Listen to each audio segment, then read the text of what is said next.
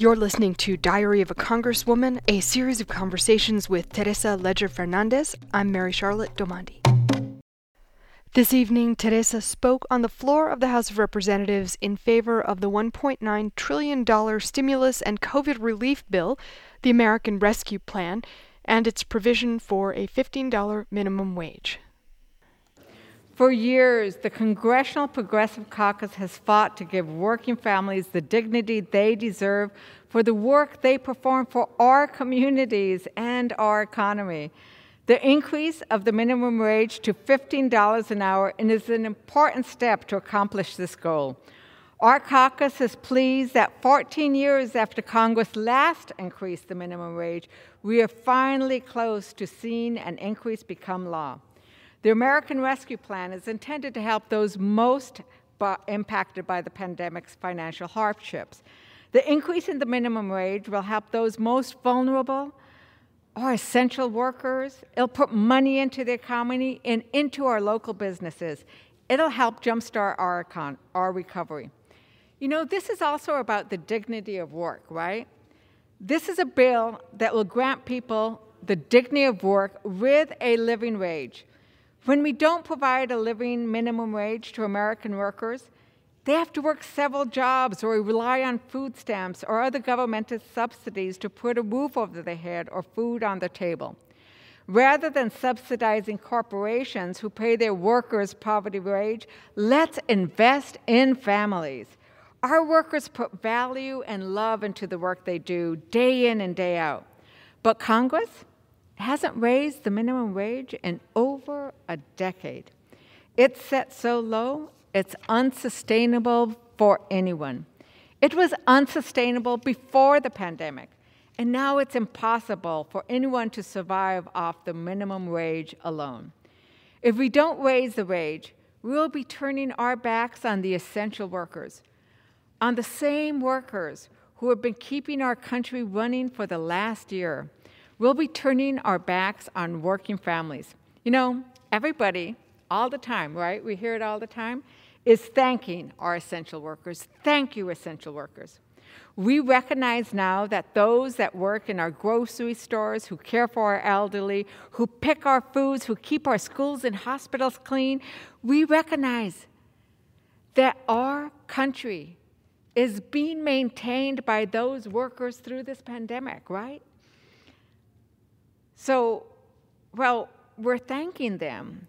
We're thanking them for putting their lives at stake every time they go to work. You know what? That thank you is hollow if we don't back it up with action. That thank you is meaningless unless we say we are willing to not only thank you, but to actually pay you a wage that will allow you to live and pay your rent and buy your food and take care of your children. You know, finally, we are going to put that thank you, we're going to turn it into action. We're going to do that tomorrow. Because tomorrow we're going to fulfill our commitment to workers and we're going to include the minimum wage in the American Rescue Plan. So let's not lose sight either on the fact that this minimum wage is about our values, but it's also about family values. Because this is a bill, the American Rescue Act, that includes the minimum wage, that values families. And why? Because we've all heard the stories of those families, those parents, whether they're a single parent or two parents or two parents and their kids are working. We've all heard those stories that the minimum wage we have now set at $7 in many places, that that's not enough to pay the rent. And so what do people need to do? They need to take out a second job. They need to work longer hours. They need to do overtime. And what happens when you're working two jobs or overtime? Do you then have time to coach Little League, to coach your daughter's soccer team, to spend that extra time reading to your kids? The reality is you don't. So if we value families, we would pay the parents enough so that they have enough time to spend with their families. You know, this is about taking families out of poverty. This is about taking children out of poverty.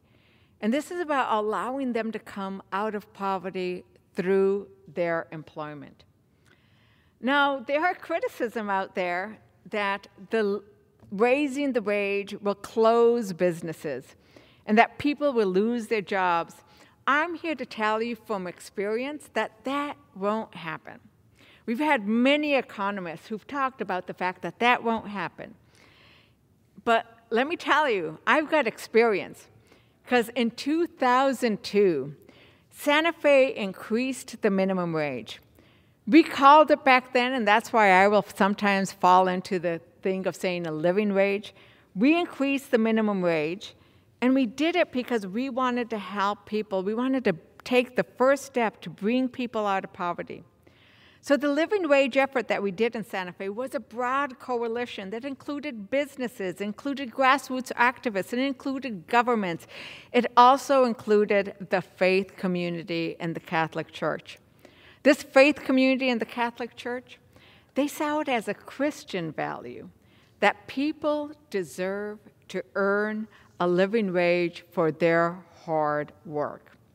In the first five years after passage, not only were businesses not harmed, but the number of establishments, the number of small businesses in Santa Fe grew.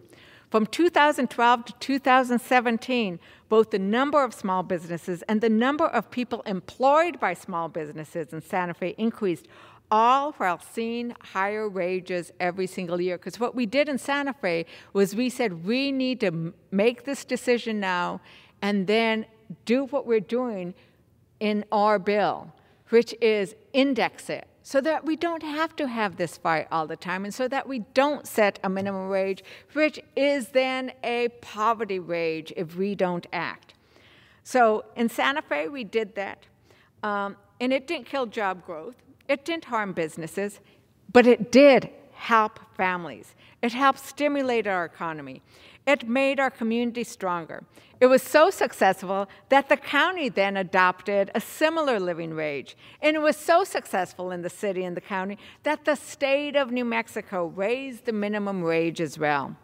Here in the House, we'll do what we did in Santa Fe in New Mexico. We will do our job to provide workers across the nation with a wage that reflects the hard work they do for us. We will thank them with our legislation. So I'm going to also urge the Senate to lead with the kind of empathy and compassion that our citizens and our constituents and our communities expect of us. And if you lead with empathy and compassion, you will also pass an American Rescue Plan that includes the minimum wage. So I'm glad to be on the floor today with my Progressive Caucus colleagues this evening. Thanks for listening today. Please go to congressdiary.com for more info and other podcasts and to connect with us on social media. And if you have any questions or comments, including questions for the Congresswoman, please email me at diary at radiocafe.org.